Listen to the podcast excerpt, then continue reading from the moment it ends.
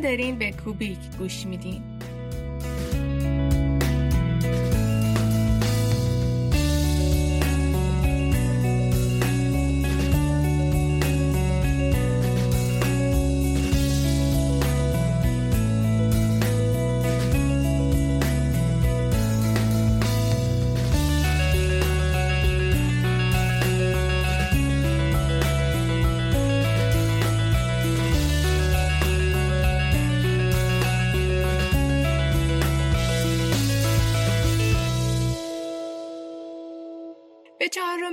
قسمت فصل سوممون فصل کمرنگی رسیدیم.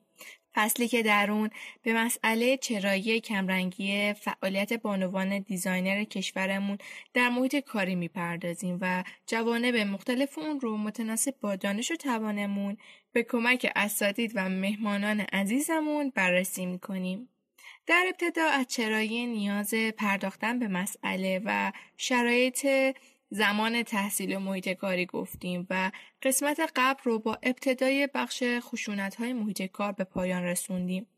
در این قسمت با توجه به نام اون موضوع خشونت های دیده شده در محیط کاری که بر مسئله مطرح شده تاثیرگذار هست رو مورد بررسی قرار دادیم.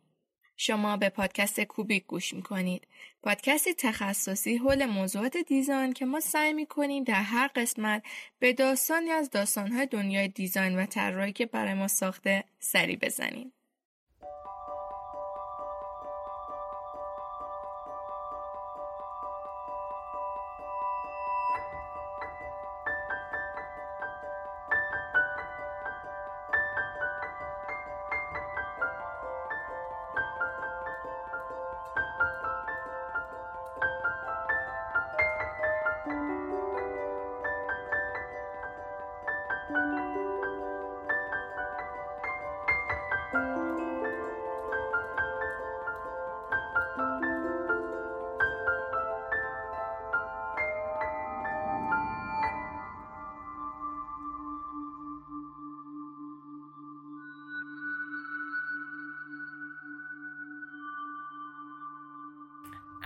این روزا زیاد می‌بینم. یعنی دوباره از ساید آدمی که توش هستم زیاد می‌بینم که مدیر من به من میگه که بهتر خانم استخدام نکنی. میگه برای اینکه خانم یکم درد سر دارن دیگه. زندگیشون هست ممکنه ازدواج بکنن اگه مجردن. اگر متعهلن ممکنه بچه دار بشن.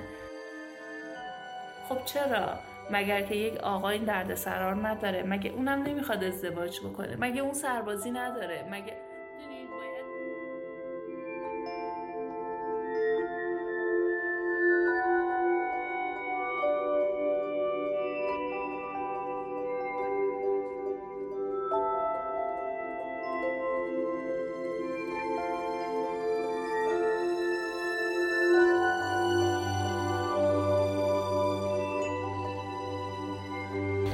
تو مصاحبه از من اینطوری سوال پرسیده شد که خب شما مجردین گفتم بله. رابطه نزدیک به ازدواج دارین؟ و من اصلا اینجوری بودم که الان واقعا اگر یه پسر جای من نشسته بود روی این صندلی همین سوال رو ازش میپرسیدین.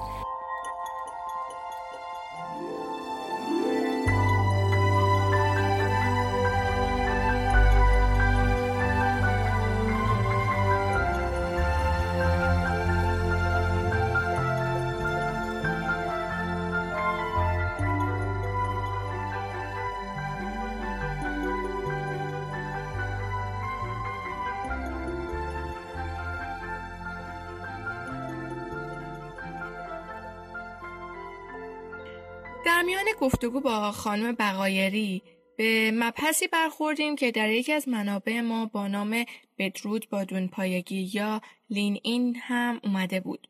موقعیتی که قربانی در نقش مجرم قرار می‌گیره. معمولا به دلیل عدم داشتن دانش کافی. و در مورد مورد بررسی ما با توجه به مسائل و مثالهایی که میهمانانمون در قسمت قبلی زدن به عنوان گاهی بدون آگاهی رفتاری رو انجام میدن که باعث تحقیر جامعه درونی خودشون بشه. و گاهی این رفتار در عنوان تحقیر قرار می‌گیره بدون اینکه شاید باشه. حالا در کل معمولا این افراد با رفتار خودشون مرتکب جنسیتگرایی میشن. در کتاب از داستان قدیمی یاد میشه. داستانی که شاید بر سی سال گذشته باشه و هست. اما به نظر فراتر از فرمت یک داستانی دیده میشه. حتی این روزها هم از زبان هنرمندان داخلی هم گفته میشه. فرضی در بین تمام کارمندان پخش شده بود که در اون شرکت ها تنها یک خانم امکان رسیدن به مقاطع بالاتر رو می‌تونه کسب کنه و حتی این یک نفر هم از روی اجبار اتفاق میفته تا شرکت بتونه ادعا کنه که شرایط یکسان و برابری بدون نگاه جنسیتی برای افراد خودش به وجود میاره تا شرکت ظاهر خوبی داشته باشه همین موضوع باعث افزایش رقابت بین افراد به خصوص بانوان در محیط کاری می شده.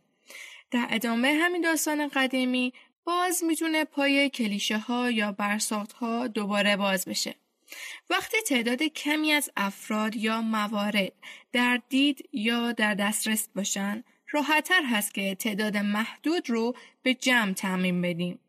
در مثال شرکت ها یا رهبران تعداد محدود بانوان در مراتب بالایی الگویی برای دیگر افراد هست تا رفتار و تصمیمات یا مهارت این گروه کوچیک رو به تمامی افراد تعمین بدن و بازخوردهای انتقادی تولید کنند.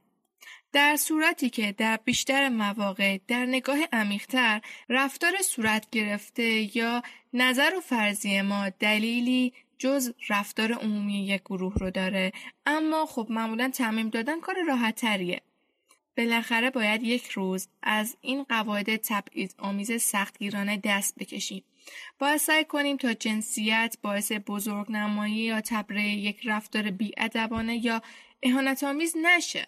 نباید شرایطی ایجاد کنیم که گروهی از جامعه حس زیر ذربین بودن بهشون دست بده و رفتار خودشون رو نماینده تمامی افراد دیگه بدونن تا بتونن آزادتر باشن. به غیر از این اونها نمی‌تونن احساس آزادی داشته باشن.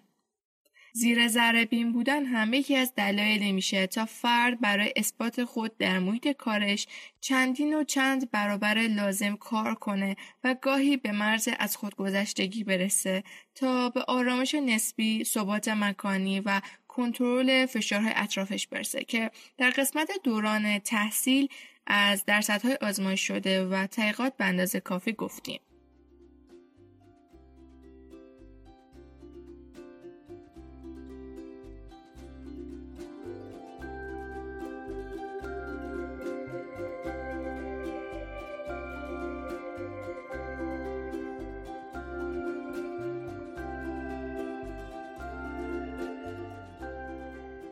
خانم سهر بقایری فارغ و تحصیل رشته صنایع دانشگاه سجاد و امیر کبیر بیزینس آنالیست شرکت های مختلف.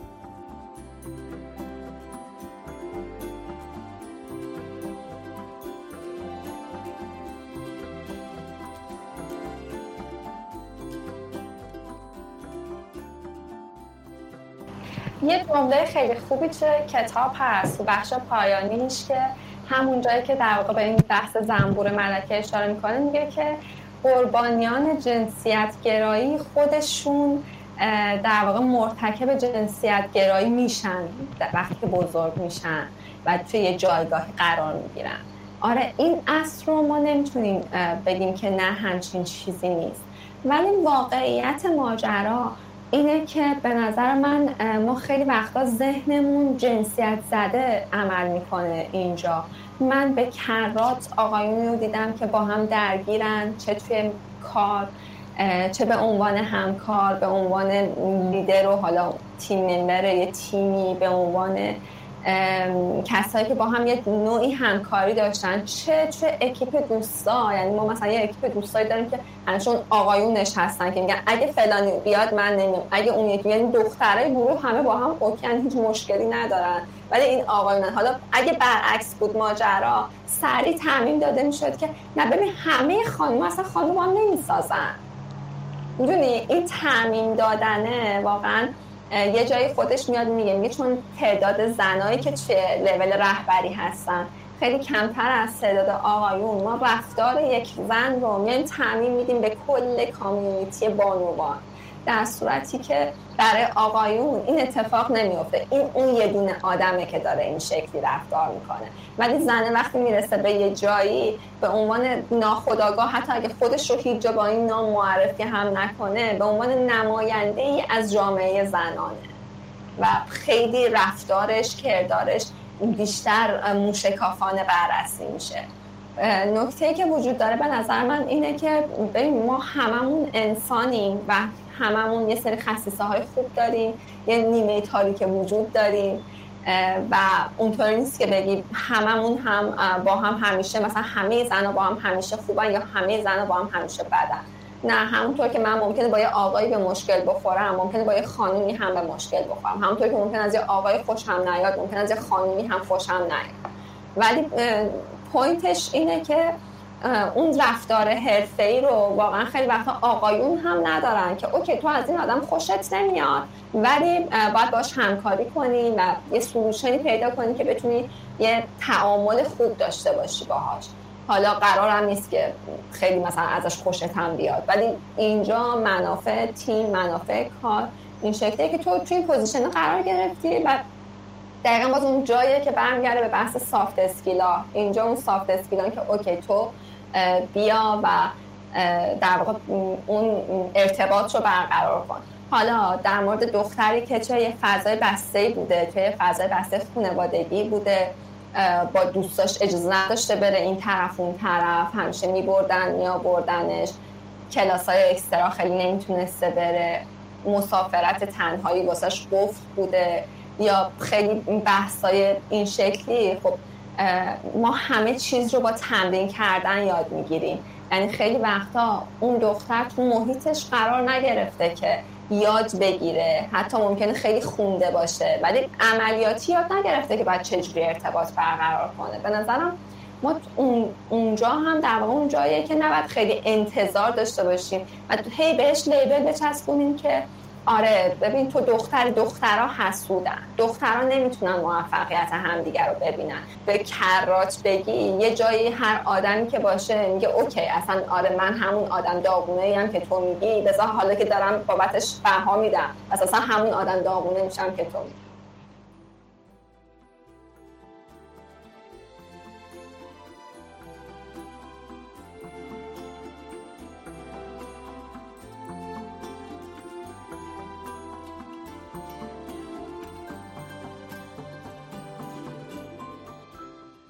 سرکار خانم سمیرا طوفانی اصل مدیر بخش سرویس دیزاین شرکت ارتباطی همراه اول.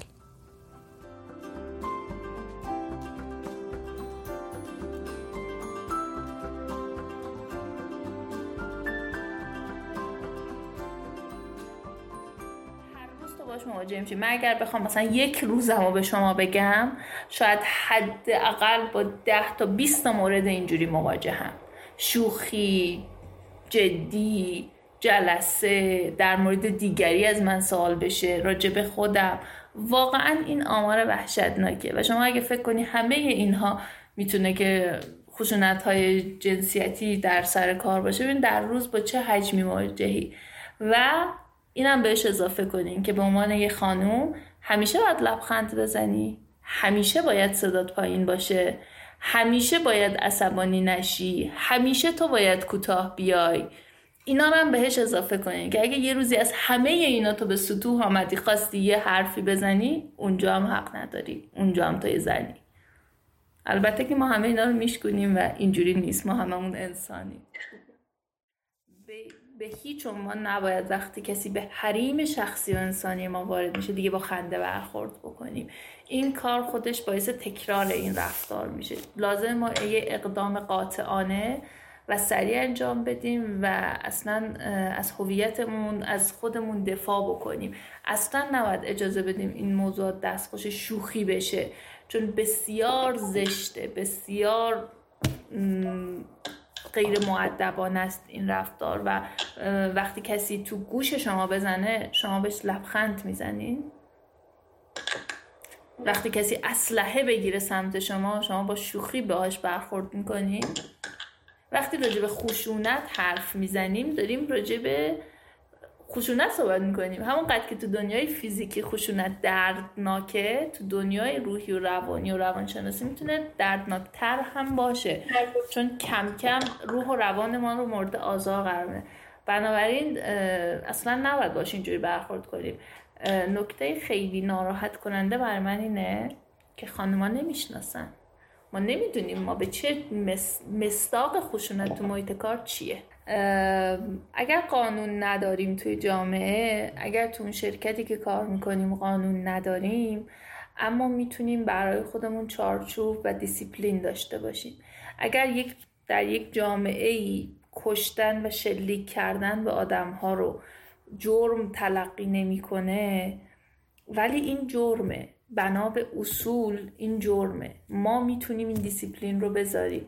جایی که مخصوصا راجع به هویت خودمونه راجع به مرزهای شخصیمونه این قانون رو ما می‌ذاریم. حتی اگر بیرون کسی ازش حمایت نکنه همین مهمه که ما به عنوان خانوم ها در جامعه که خیلی مواجه میشیم و بعد حالا بهتر منم اصلاح کنم بگم به عنوان یک انسان در جامعه ای که شاید خیلی فکر کنیم حقوق انسانیمون عالی رعایت نمیشه و قوانین ازش حمایت نمی‌کنن بهتره برای خودمون قوانینی داشته باشیم. مثل اینکه اگر کسی صداش رو زیاد از حد بالا برد ما نباید اینو تحمل کنیم چون عزت نفس ما رو ممکنه بهش آسیب بزنه یا اگه کسی فحاشی کرد نباید تحمل کنیم. این اینا زن و مرد نداره. همونطور اگر کسی در مورد ظاهر ما زیاد از حد نظر داد چه خوب چه بد زیاد از حد خوبی هم واقعا عجیبه دیگه. ما باید بتونیم از خودمون دفاع بکنیم و یک دفاع موثری باشه. اگر که فکر می‌کنیم که حالا با یه تذکر حتی شغلمون ادرس ممکنه بدیم. پس نشون میده ما داریم تو یک محیط به شدت سمی و آزاردهنده زندگی می‌کنیم که اون شرایط به مراتب برای روح و روان ما می‌تونه بدتر باشه. هر روز مواجه شدن با صحنه های خشونت شما اینو فقط تصور کنین این فیلم هایی که می‌بینیم جنگی که توی دنیای هر روز مواجه شدن با این چقدر می‌تونه آزار دهنده باشه برای روان آدمی زاد حالا فکر کنید این کار با خودتون به شکل روانی اتفاق میفته یا با اطرافیانتون و شما هیچ کاری نمی‌کنین. قطعا این آدم دیگه نمی‌تونه آدم سالمی باشه. و اون محیط محیط سالمی نیست. بنابراین من پیشنهاد می‌کنم به هر آدمی که داره اینو میشنوه این صحبت های ما رو که اگر محیط و برخوردا براش مناسب نیست یه اکشنی نشون بده. شاید اگه همه اکشن نشون بدن یه روز یه تفاوت ایجاد شه. منتها قطعا نباید ما خودمون با بیادبی با پرخاش متقابل با صحبت غیر جرأتمندانه این کار رو انجام بدیم. اینا همه روش های برعکس و معکوسه. ولی دلیلی هم نداره شوخی و خنده بکنیم. حتما باید برخوردمون قاطع و جرأتمندانه باشه بدون خشونت زیاد و کم. بدون خشونت در واقع.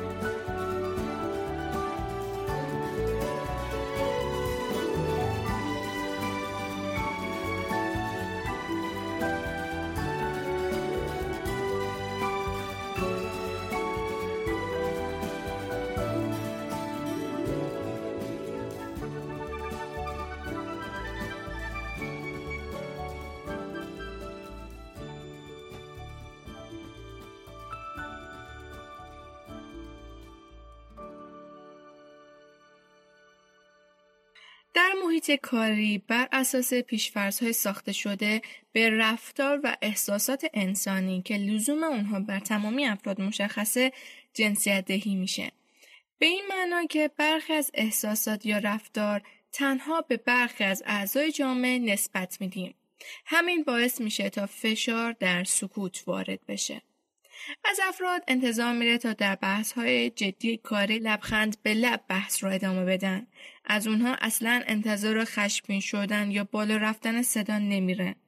این فرض بر خانم ها بیشتر وارده. خانم ها فرض می‌کنن اگر در محیط کاری از کودکان خودشون یاد بکنن بقیه فکر می‌کنن که اونها کار رو در درجه اول خودشون قرار ندادن. شاید فرض بشه که موارد ذکر شده از تجربیات داخلی گفته میشه اما تمامی اونها در بنابع مختلف جهانی یاد شده. در مورد احساسات و عواطف هم این جنبگیری های سنتی وارد میشه. خالصترین و واقعترین وجه نمایش احساسات که می‌تونه به شکل اشک یا گریه ظاهر بشه باز هم این رفتار در درون فرهنگمون که در بین ضرب ها مشاهده میشه تنها به بانوان نسبت داده میشه و اگر هم این اتفاق صورت بگیره تنها نشونه ضعف فرد دیده میشه. ما واقعیت متفاوت بودن قدرت بدنی مردان و زنان رو نادیده نمی‌گیریم اما عکس عمل گریه به قدرت بدنی مرتبط نمیشه. ولی کلا این رو دیدم و خب با توجه به مطالعاتی که دارم می‌دونم این یه مسئله جهانیه برای خود من هم وجود داره تو هر لولی هست برای خانوما. اینکه وقتی یک خانومی حرف می‌زنه من تلاش می‌کنم علاوه بر حمایتی که از همه تیم دارم از اون بیشتر حمایت بکنم و پشتش وایستم. چون حالا طبق این مطالعاتی که وجود داره وقتی خانومی معمولا وقتی خانوم ها توی جلسات صحبت می‌کنن و یه آقا تاییدشون می‌کنه اون وقت همه به حرفشون دقیق تر گوش میدن. من اگر هد آقا نیستم ولی حداقل می‌تونم یک حمایت بیشتری از همتیمی خانومم داشته باشم. جدا از اینکه برای همهشون یک حمایتی رو دارم. رابین الی با HBR کار می‌کنه و یکی دوتا مقاله خیلی خوب داره و یک کتاب داره در مورد اینکه آن دایورسیتی که اصلا این مال HBR بر خود HBR هم مقالات زیادی داره. یه جایی میگه که زنان موقع صحبت کردن احتمال بیشتری داره نادیده گرفته بشن یا صحبتشون قطع بشه. البته اینو کسی که با رابین الی مقاله نوشته میگه تاینسلی خب؟ کاترین تاینسلی اینو میگه. این دوتا با هم دیگه یک مقاله دارن. و این حرف رو من خیلی تایید می‌کنم. برای خودم بارها پیش آمده بارها. و خب این پیش میاد. مهم تعامل ماست. نمی‌تونیم بگیم که به نظر من نمی‌تونیم بگیم که برای خانم بیشتر پیش میاد. آره این یه فکته و درسته و من قبولش دارم. اینکه اگه برای یک آقا پیش بیاد اون چه برخوردی می‌کنه؟ من بارها توی تیم خودم دیدم وقتی این اتفاق میفته حالا من عجله دارم من اشتباه کردم من یهو می‌خواستم یه چیزی بگم من وسط حرف کسی پریدم یا زود شاید داشتم قضاوت می‌کردم. اون برگشته من گفته که میشه بذاری حرفم تموم بشه؟ این درخواست رو داشته از من. ببین من اصلا اشتباه از من بوده خب که در وهله اول حرف اون رو قطع کردم. حالا به هر دلیلی. منم خیلی وقتا حواسم نبود. اما اون بعدش اینو میگه. ولی تو این از یه خانم نمیشنوی. از یکی از اعضای تیمت که مثلا دختر باشه کم پیش میاد که اینو بشنوی. بعد ادامه میده. میگه که اگر یک مردی یک خانومی یک ایده ای رو مطرح بکنه ممکنه خیلی در نظر نگیرنش. ولی اگر یه آقایی همون ایده رو مطرح بکنه بیشتر در نظر میگیرنش. و کمتر پیش میاد باهاش مخالفت کنن سر اون ایده. و جالبیش اینه که اگر اون زن ایده رو ناقص مطرح بکنه باهاش مخالفت می‌کنم میگن نه ایدت ناقص و اینا. اما اگر اون آقا همون ایده رو ناقص به همون شکل مطرح بکنه اینو دلیل قوت ایدهش می‌دونن که خب آره این دقیقا نقطه مثبت اون ایده هست که این قسمتاشو نمی‌دونیم میریم حالا تست می‌کنیم میریم در عمل می‌بینیم چی جوریه.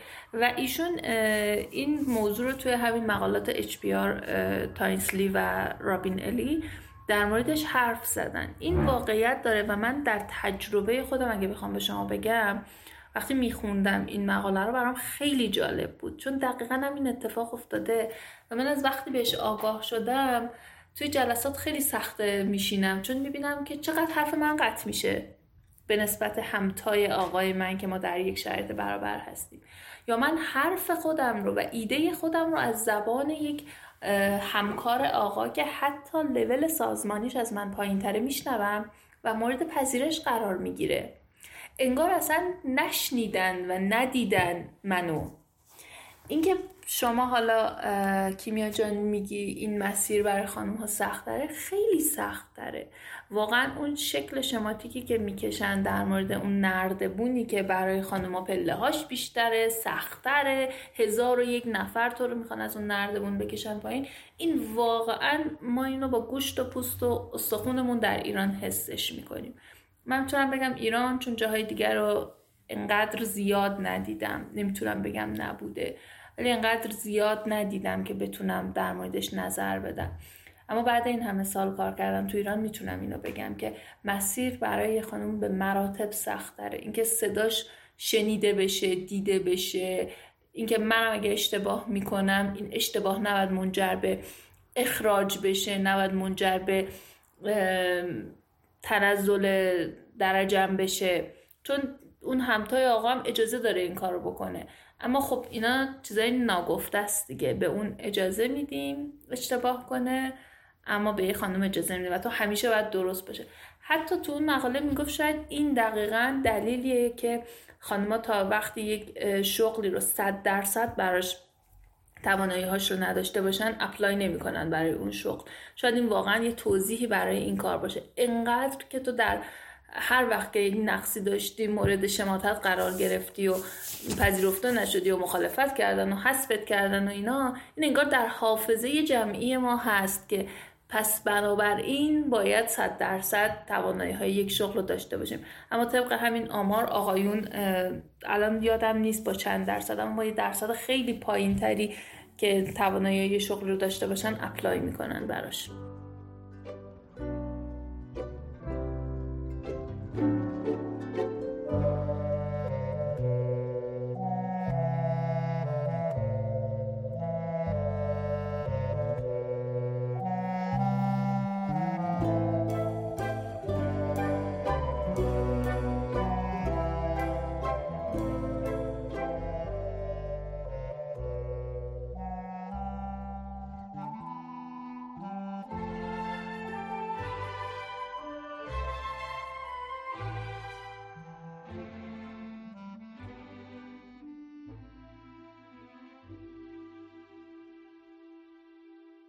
نگاه ایجاد شده در درون همه ما باعث میشه تا در موقعیت های پر اهمیت هم بر اساس های خودمون رفتار کنیم. مقاله بر اساس تحقیقاتی که صورت داده شده نوشته که در اورژانس ها میزان درد خانم ها کمتر از درد آقایون جدی گرفته میشه و در نهایت مسکن های ضعیفتری نسبت به مردان به خانم ها داده میشه. و دوباره در اینجا این رفتار نابرابرانه بر اساس این فرض هست که خانم ها بیشتر به خودشون توجه می‌کنن و دردهای کوچیک رو بزرگ می‌کنن. برای این فرض خودشون هم از مقالات قدیمی بهره گرفتن. افرادی که این رفتار رو دارن معتقدند که بانوان تحمل درد کمتری نسبت به مردان دارن. چیزی که البته از طرف هنجارهای جنسیتی تشویق میشه. و در نتیجه اون پیش از هر اقدام نسبت به خانمی که با درد بسیار بهشون مراجعه می‌کنه ابتدا ضد استراب بزنن چون پس فرض می‌کنن که خانم ها بیشتر از آقایون مسترب هستن. یکی دیگه از سوگیری های شناخته که افراد دچار اون میشن و البته ممکنه برای همه آشنا نباشه PTSD هست که به عنوان اختلال استراب پس از سانحه میشناسیمش. تا حدود سی سال پیش دهه 1990 پزشکان این اختلال رو برای بانوان باردار نمیپذیرفتند. حالا داستان چیه؟ PTSD اختلال استراب از اتفاقات بسیار استرسی و ترسناک یا ناراحت کننده است. و اولین بار زمانی شناسایی شد که سربازها از جنگ جهانی اول با کلی خاطرات غیرقابل تصور برگشته بودند و از فلاشبک ها یا کابوس هایی که براشون دوباره زنده می‌شد رنج میکشیدند. ابتدا این اختلال چیزی خارج از محدودی تجربیات معمول انسانی معنا شد اما بعد تعریف خود رو تغییر داد تا شامل اتفاقاتی بشه که درون اون فرد شاهد تهدید یا آسیب جسمی جدی به خود یا دیگران بوده و باعث وحشت و درماندگی شده. برخی از مادران تجربیاتی از نوع این اختلال رو بعد از دوران زایمان داشتن. اگرچه که در ابتدا این موضوع پذیرفته نمی شده. اندازهگیری دقیق میزان شایع بودن این اتفاق برای تازه مادران بسیار دشواره چون این موقعیت ناشناخته است. البته برخی از مطالعات کمیت این اتفاق رو به چهار درصد از تولدهای هر سال تخمین می‌زنند. اگه سالانه 130 میلیون نوزاد در جهان متولد بشن، چهار درصد از این جمعیت رو بیش از 5 میلیون مادر تشکیل میدن که دچار این اختلال میشن. یعنی لحظات تولد نوزاد بارها و بارها در ذهنشون مرور میشه و نگرانی های وسواسی نسبت به کودک خودشون پیدا می‌کنن و گاهی اجازه نزدیک شدن کسی به اون رو نمیدن و در عین حال برای اثبات این اختلال برای بانوان مسیر طولانی طی شده. حالا شاید گفته بشه که این مثال ها چه ربطی با محیط کار دارن قصد ما از بیان کردن این مثال ها واضح تر کردن وضع موجود و نمایش عمیق بودن این کلیشه ها برساخت ها و فرضیات خاک گرفته تو ذهن ماست یه چیز جالبی که توی محیط کاری تازه وارد شده بودم و یادم که همکار خانمم اینجوری بود که بچه ها ببخشید که امروز قیافه بیحال و بیارش من رو تحمل کردیم. من واقعا حالم خوب نبود. اصلا انرژی نداشتم که بخوام یه روش بزنم بیام سر کار. و من همونجا این شکلی بودم که ببین ما زیبایی به این دنیا بدهکار نیستیم که تو بابت اینکه یه روزی حوصله نداشتی به خودت برسی بیای و عذرخواهی کنی از همکارات که ببخشید من داریم اینجوری تحمل می‌کنیم از اونجای بعد حالا تیکه کلام شده و دیگه هر چی می‌شد ما اونجا بچه ها می‌گفتن که آره ما با این دنیا زیبایی بدهکار نیستیم هر که هر دوست داره راحت باشه. ولی واقعا بعضی وقتا انقدر تاثیر این حرفها بالاست که ما احساس می‌کنیم نه ما مجبورم که من الان خودم رو زیبا کنم به خاطر اینکه بقیه آدم هایی که من می‌بینن مثلا اینجوری نباشن. خیلی وقتا دیدیم مثلا یک من خودم جز اون آدماییم که خیلی عشق ریمل زدنم و همیشه اون ریمله رو همیشه می‌زنم. بعد یه روزی که حوصله ندارم بزنم با یه عالم سوال مطرح میشم که بیحالی امروز خوبی؟ مریض شدی؟ نه من فقط ریمل رو امروز نزدم. فقط چشام یکم بیروفتره چون ریمله رو نزدم. اتفاق خاصی نیفتاد ولی واقعا انتظار وجود داره. از اون طرف باز یه ماجرای دیگه ای که وجود داره این بود که خیلی واقعا واسه من آزار دهنده است. وقتی یه خانم می‌رسه به یه جایی حالا بماند از خیلی دلایل دیگه ای که میارم واسهش چون خوشگل بود. این یه چیزیه که واقعا به خوشگل بود دیگه که تونست این position شغلی رو بگیره. آره منم با اون مصاحبه می‌کردم حتی از طرف مثلا پسر نه منم از اون با اون مصاحبه می‌کردم حتما اونو می‌گرفتم. نه این خوشگل بود. چرا استخدامش نکردی مثلا یعنی انقدر باب شده که انقدر به راحتی جلوی همه ما این صحبت میشه. یا مثلا من قشنگ یادمه که باز دوباره یه جایی کار می‌کردم و مدیر این شکلی بود که مثلا بین فلانی و فلانی به نظر تو کدوم جذاب تر بودن استخدامشون کنیم؟ و مثلا من اینجوری مارس مونده بودم که نه ما چون این بحث رو داریم که سیستم رو باید پیاده سازی کنیم. یکم این position شغلی مثل position شغلی مهمان داره که میگن مثلا می‌خواد جمع کنه اون ماجرای جذابیت و ما همه اینطوری بودیم که ببخشید مثلا این همه تست هوش می‌گیریم تست شخصیت می‌گیریم تست روانشناسی می‌گیریم تست آزمایشی می‌گیریم و همه اینها. و تهش می‌رسیم به این سواله که جذاب بود. واقعا اگه معیار اینه پس اون چیه؟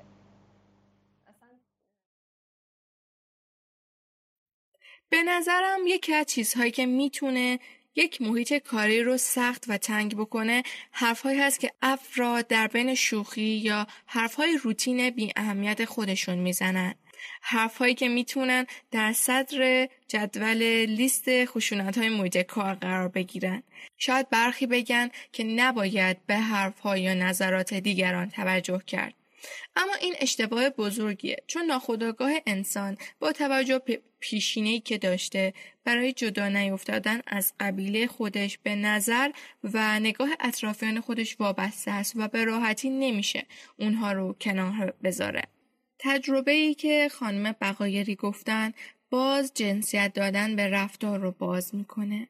وقتی در جمعی هستیم و در مورد فرد قایبی اظهار نظر میشه یا نقد میشه نقد درست یا غلط اون افراد در ذهن ناخودآگاه ما میمونه که ما باید حواسمون باشه تا اون نقد در قیاب ما زده نشه. جنسیت دادن به اجسام یا رفتار دمیان حرفها و گفتگوها باعث ایجاد اجبار به انجام اون رفتار یا حتی زده شدن برخی دیگر از اون بشه. مسئله پوشش و مسئله آرایش که همیشه و همیشه بانوان رو در زیر ذره بین قرار میده مثال خوبی برای اینه که به این فکر کنیم آیا امکان مقایسه قوانین پوششی برای خانم ها با آقایون هست؟ آیا اصلا چیزی برای آقایون هست؟ این موضوع اصلا به مذهب اون کشور بستگی نداره. نه اونقدرها که فرض میشه. در قسمت دوم خانم محجوبی از قوانین سفت و سخت پوشش ژاپن مثلا یاد کردن.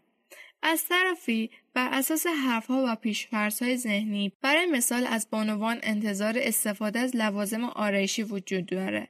از طرف دیگه این لوازم یا لوازم دیگه مثل کیف یا کفش پاشنه بلند و امثال اون مورد تمسخر قرار می‌گیره. همین دوگانگی باعث ایجاد نفرت در استفاده از این موارد اجباری برای افراد رو به وجود میاره.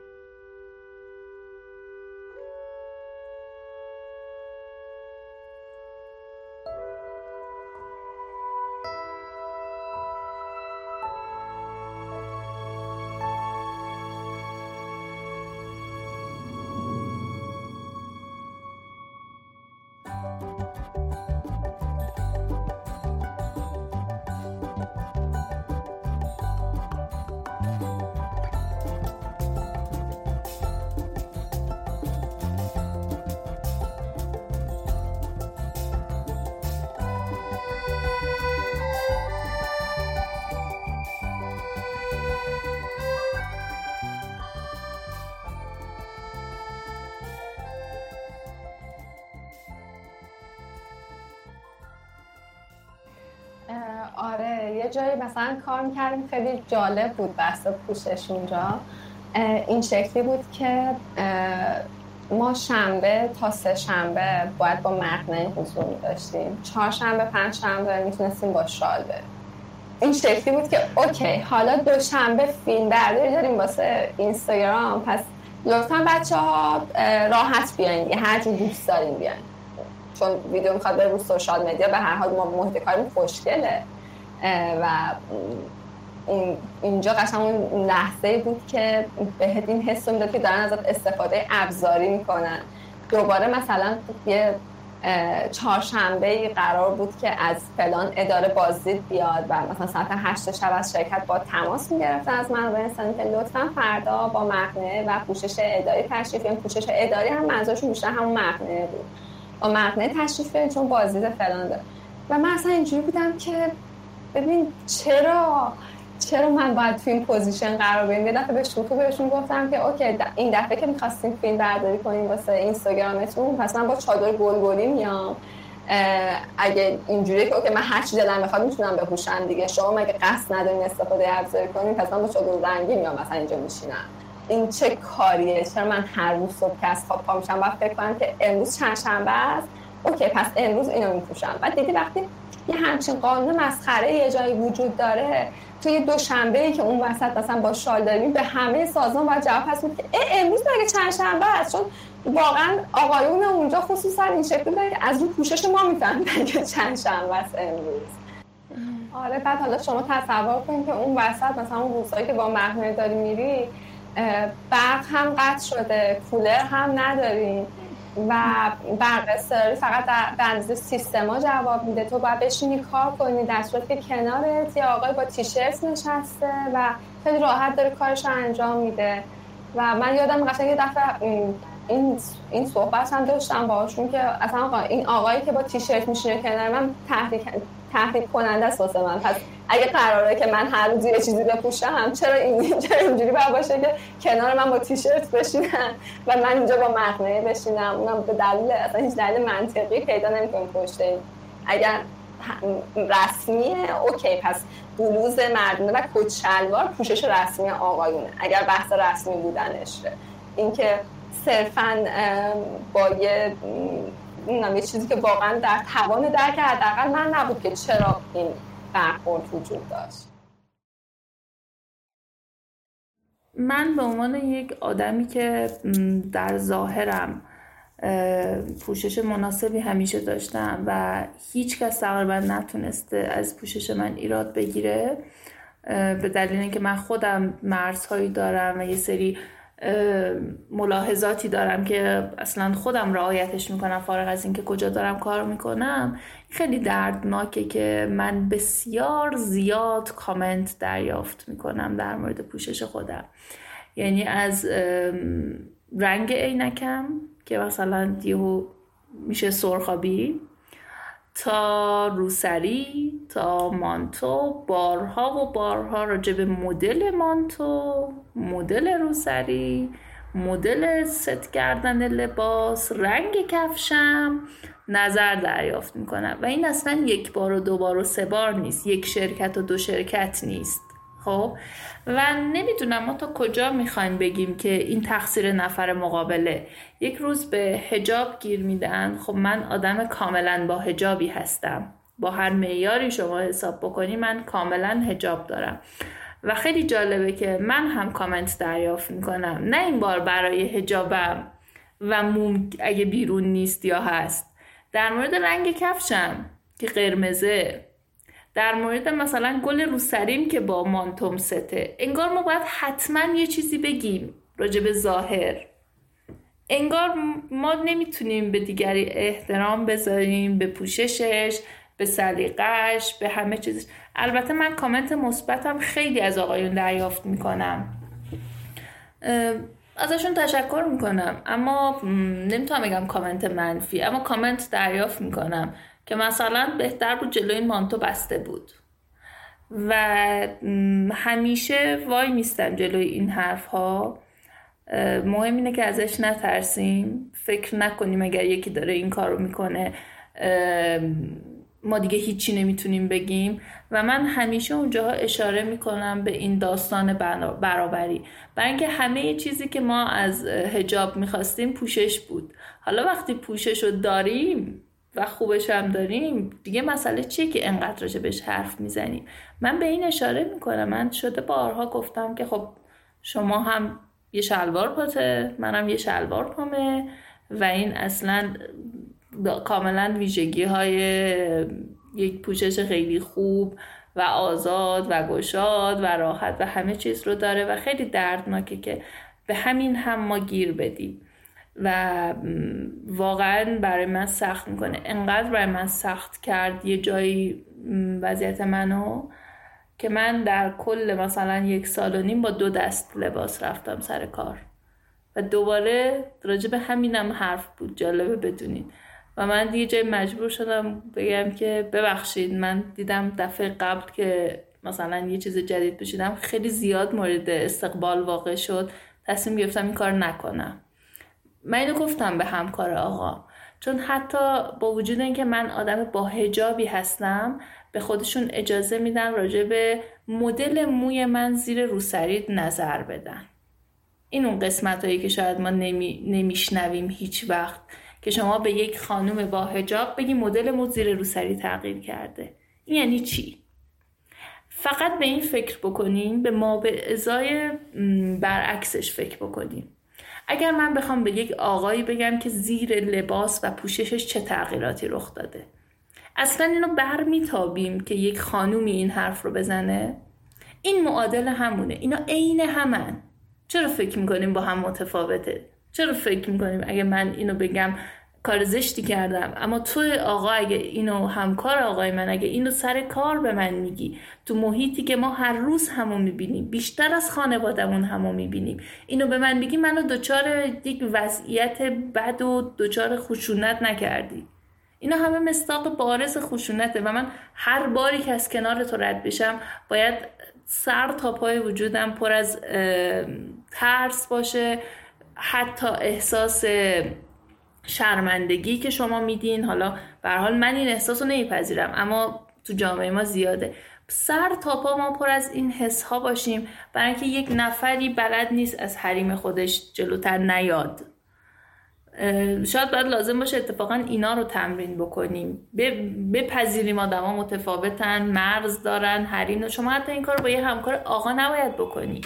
تو که آقایی با یه آقا نباید این کار رو انجام بدی. اینا مرزای انسانیه. خیلی هم من علاقه ندارم به خانم آقا. گفتم از اول اشاره بکنم. میگم داستان رو برای شما تعریف می‌کنم. اما دوباره معتقدم برگردیم به اینکه اینا مرزهای انسانیه. من به یه خانم همکارم هم اجازه ندارم انقدر وارد جزئیات بشم. جزئیاتی که شاید اون دلش نخواد اصلا بگه. یا نشون. اونم مخصوصا اینکه علاقه نداشته به نشون دادن این.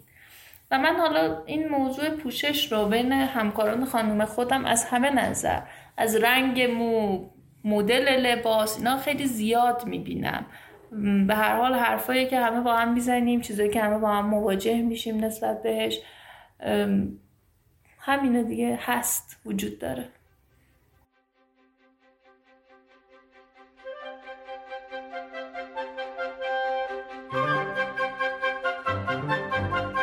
سرکار خانم سهیلا فتحیه مدیر ارشد طراحی برندهای دورسا فارغ التحصیل رشته طراحی صنعتی و یکی از ده بانوی ارزش آفرین صنعت خورده فروشی کشور.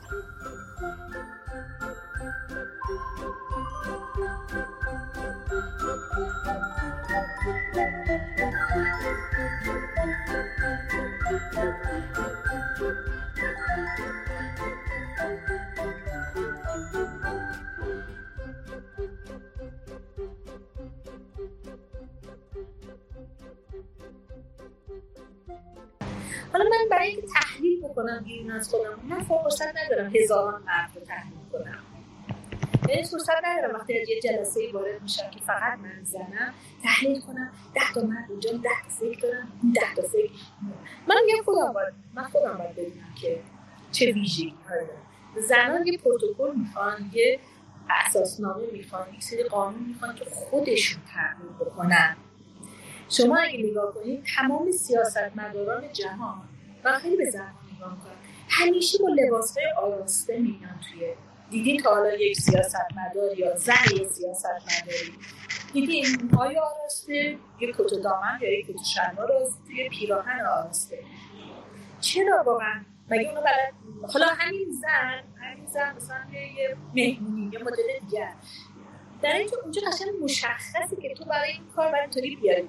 برای اون کار باید این مدلی بیاد وقتی مقایسه ساده بکنیم از هم غربیایی که ما داریم بحث بحثی عظیمی از در واقع فرآیندهاشون تایید می‌کنیم و قابل تایید هم هست من اصلا رد نمی‌خوام بکنم می‌بینم که خیلی چیزا ناقصه خیلی چیزا به خود من برمیگرده خیلی چیزا رو من باید تعیین بکنم که چگونه وقتی من می‌بینم که فاصله رسمی که در تمام اروپا هم درسته و این کارو می‌کنن پرسونال دیستنسشون یا همون فاصله خصوصی خودشون حس می‌کنن. ولی وقتی من یه خانم با یه آقا حس نمی‌کنه حالا من که آقا خیلی آدم بدی بودا.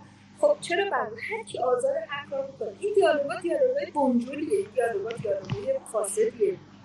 این دیالوگا دیالوگایی که واقعا ما خانم ها داریم خودمون رو از دست میدیم. تمام جهان طوریه تمام جهان اگر بخواد درست بشه خانم ها باید از ابزار جنسی نباشن.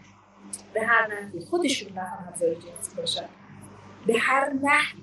آراستگی نه. اصلا با آراستگی کاری ندارم. خودم می‌تونن آراسته باشن می‌تونن خوشبو باشن.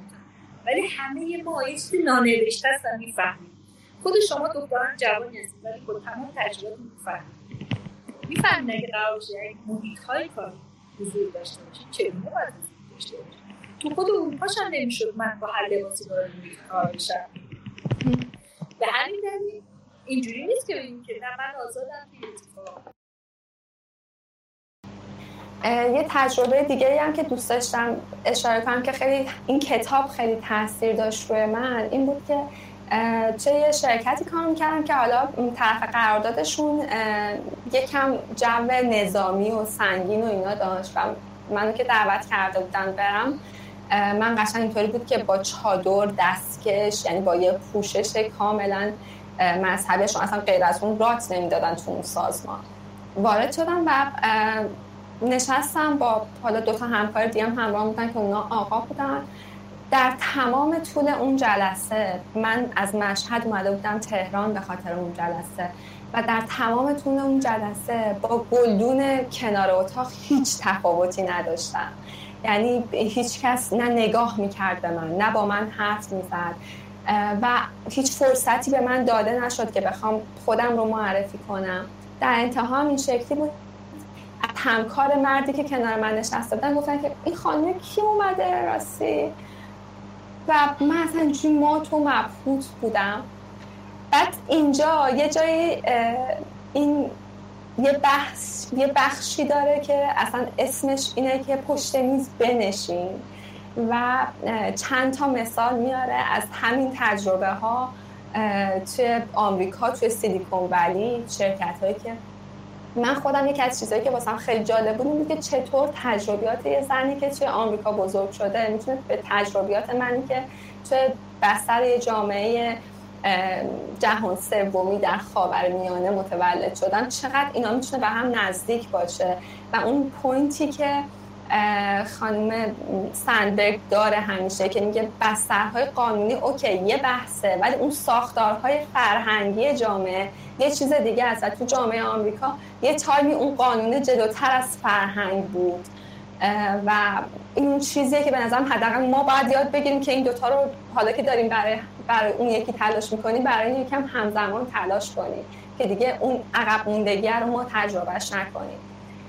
سحر امروز اگه بره توی اون جلسه یعنی سحر بعد از خوندن اون کتاب اگه بره توی همچین جلسه و همچین برخوردی بهش باهاش بشه قطعا منتظر این نمیمونه که بهش بگن که بفرمایید خودتون معرفی کنید. منتظر این نمیمونه که کسی بهش بگه که خب نظر شما چیه؟ راجع به این موضوع چی فکر می‌کنی؟ خودش ابراز می‌کنه خودش رو. اون موقعی که از همکارش می‌پرسن که این خانم کیه اصلا اجازه نمیده همکارش بخواد خود معرفیش کنه. خودش اون ابتکار عمل به دست می‌گیره و شروع می‌کنه به صحبت کردن.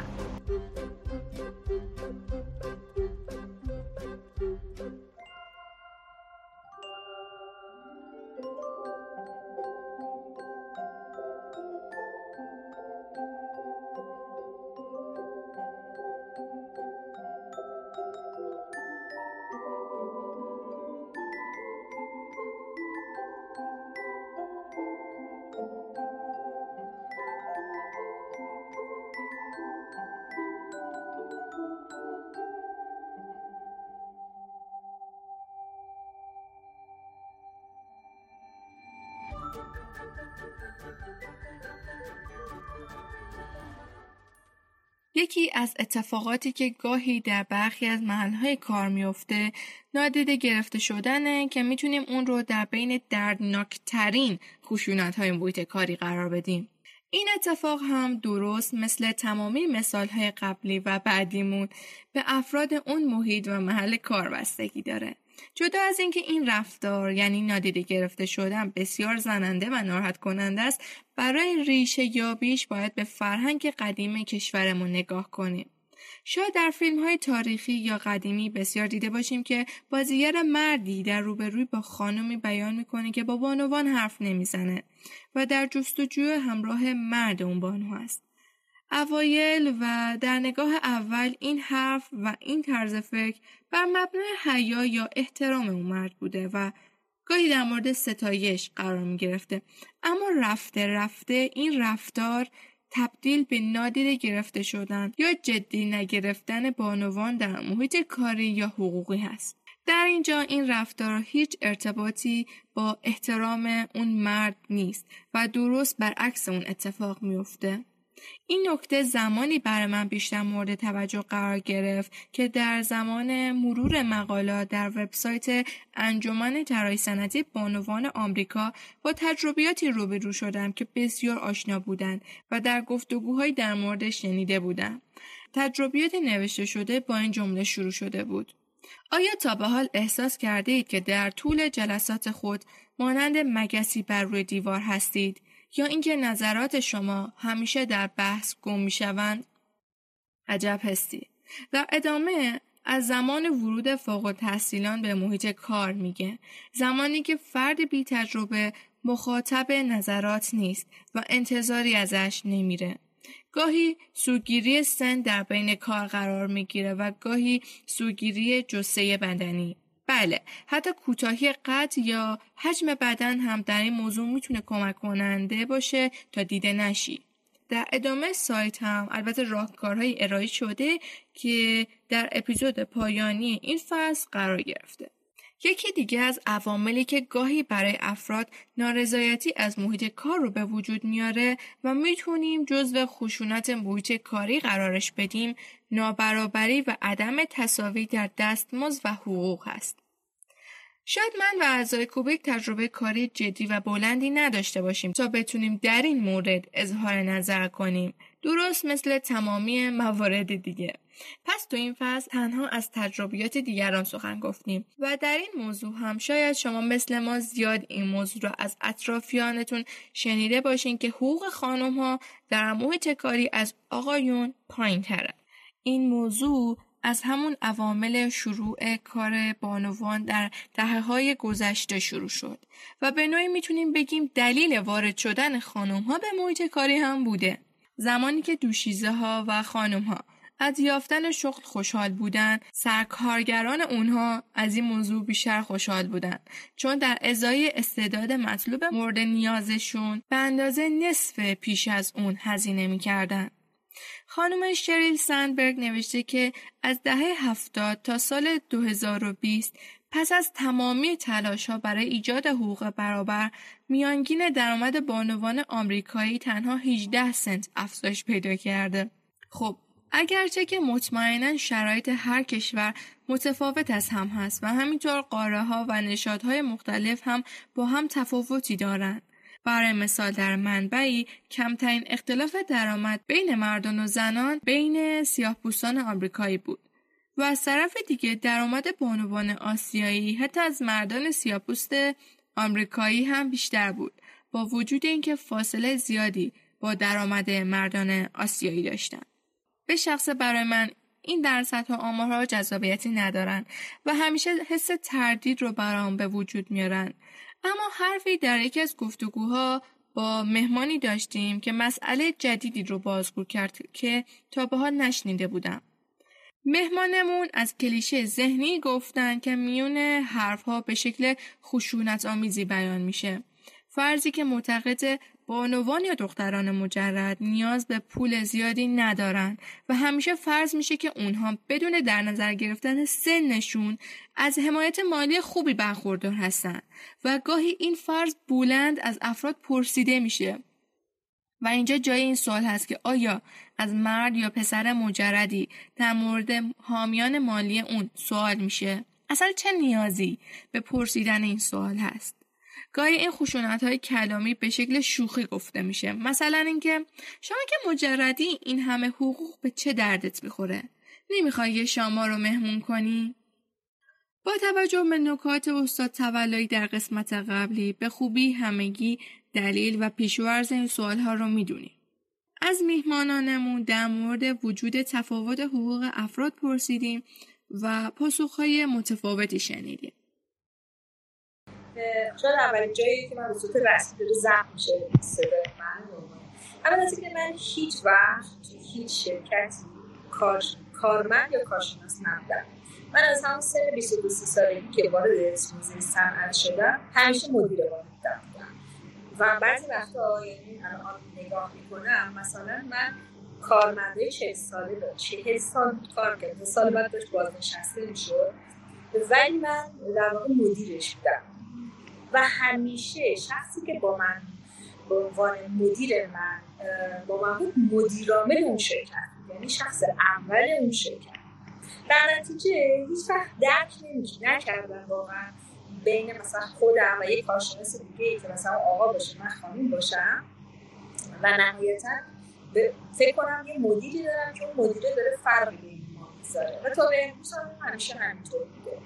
حتی من تجربه خارج از ایران هم, هم همینطور بود. یعنی چند سالی که نماینده شرکت آمریکا بودم اونجا اونجا هم همینطور بود. اونجا هم اگر من به شما بگم که مشکلاتم با خانم ها بیشتر تا با آقایون کم یعنی اشتباه نکردم و کاملا درست دارم. خدمتتون عرض شاید من این حسو نکردم. اما نمی‌تونم من بگم که نیست. یعنی ندیدم. شاید برای خودم شخصا نبود ولی دیدم دیدم که اتفاق افتاده. حتی خارج از ایران حقوق یک خانوم توی کشور مثل آلمان حقوق حقوق یک خانوم که من اینجا کار می‌کردم از حقوق یک آقا کمتر بود. یعنی حالا لازم نیست زوری گفته بشه فقط خیلی مشهوده که یه خانم کمتر از یه آقا بود می‌گیره توی شرایط کاری. به نظرم اینطور می‌رسید و خب دیده بودم دیده بودم شرایطی که ممکن بود که انتخاب یک آقا راحتتر از انتخاب یک خانم برای یک position برای position کاری باشه.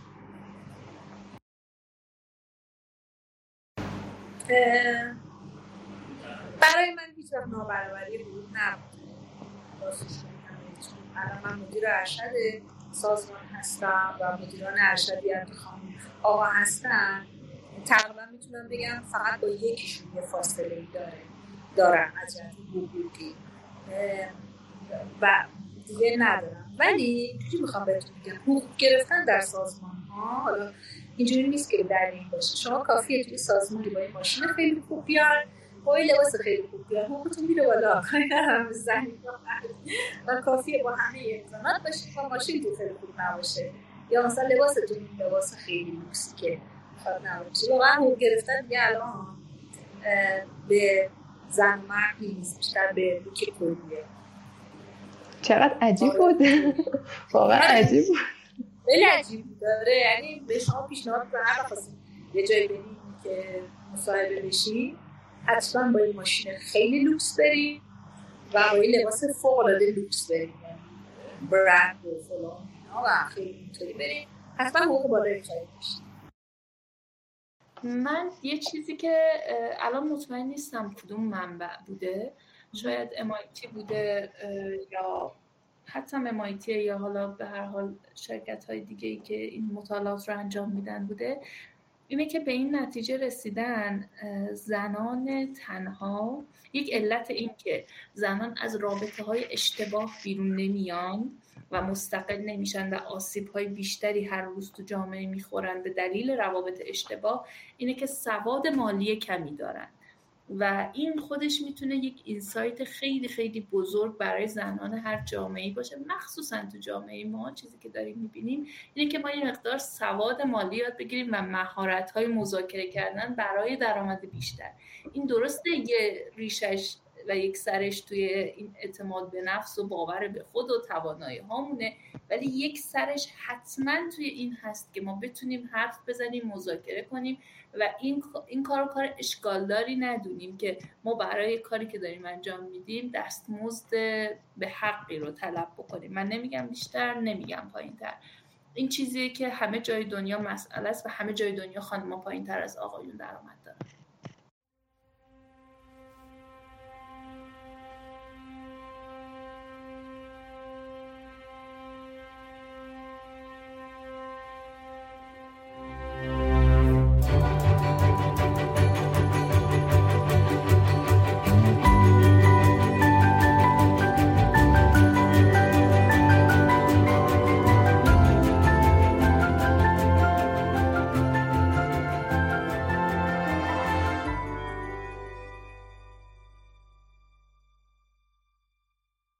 یکی از مباحث مهم و جدی که کتاب لین این سندبرگ روش تمرکز کرده اعتماد به نفس کم بانوان هست که باعث میشه اونها بر درخواست افزایش حقوقشون قدم بر ندارن.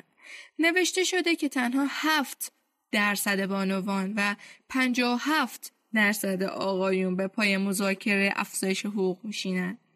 این درصد تک رقمی بانوان دلیل منطقی و تجربه شده ای داره چرا که ممکنه درخواست افزایش دستمزد یا ترفیع شغلی نتیجه برعکس و پرضرری بر خانم ها ایجاد کنه اولین فرض از این نتیجه گیری اینطور در ذهن آدم شکل می‌گیره که این رفتارات این درصد تک رقمی درخواست افزایش حقوق بانوان نتیجه تجربه های موفق آمیز نبودن افراد پیش از اونها رو داره. اینکه برخلاف شرایط مهیا شده برای مردان زنان در صورت پذیرفته نشدن درخواستشون از اونها انتظار وفاداری به مجموعه و گروه به وجود میاد و گاهی هم امکان از دست دادن کار فعلی برای این گروه وجود داره.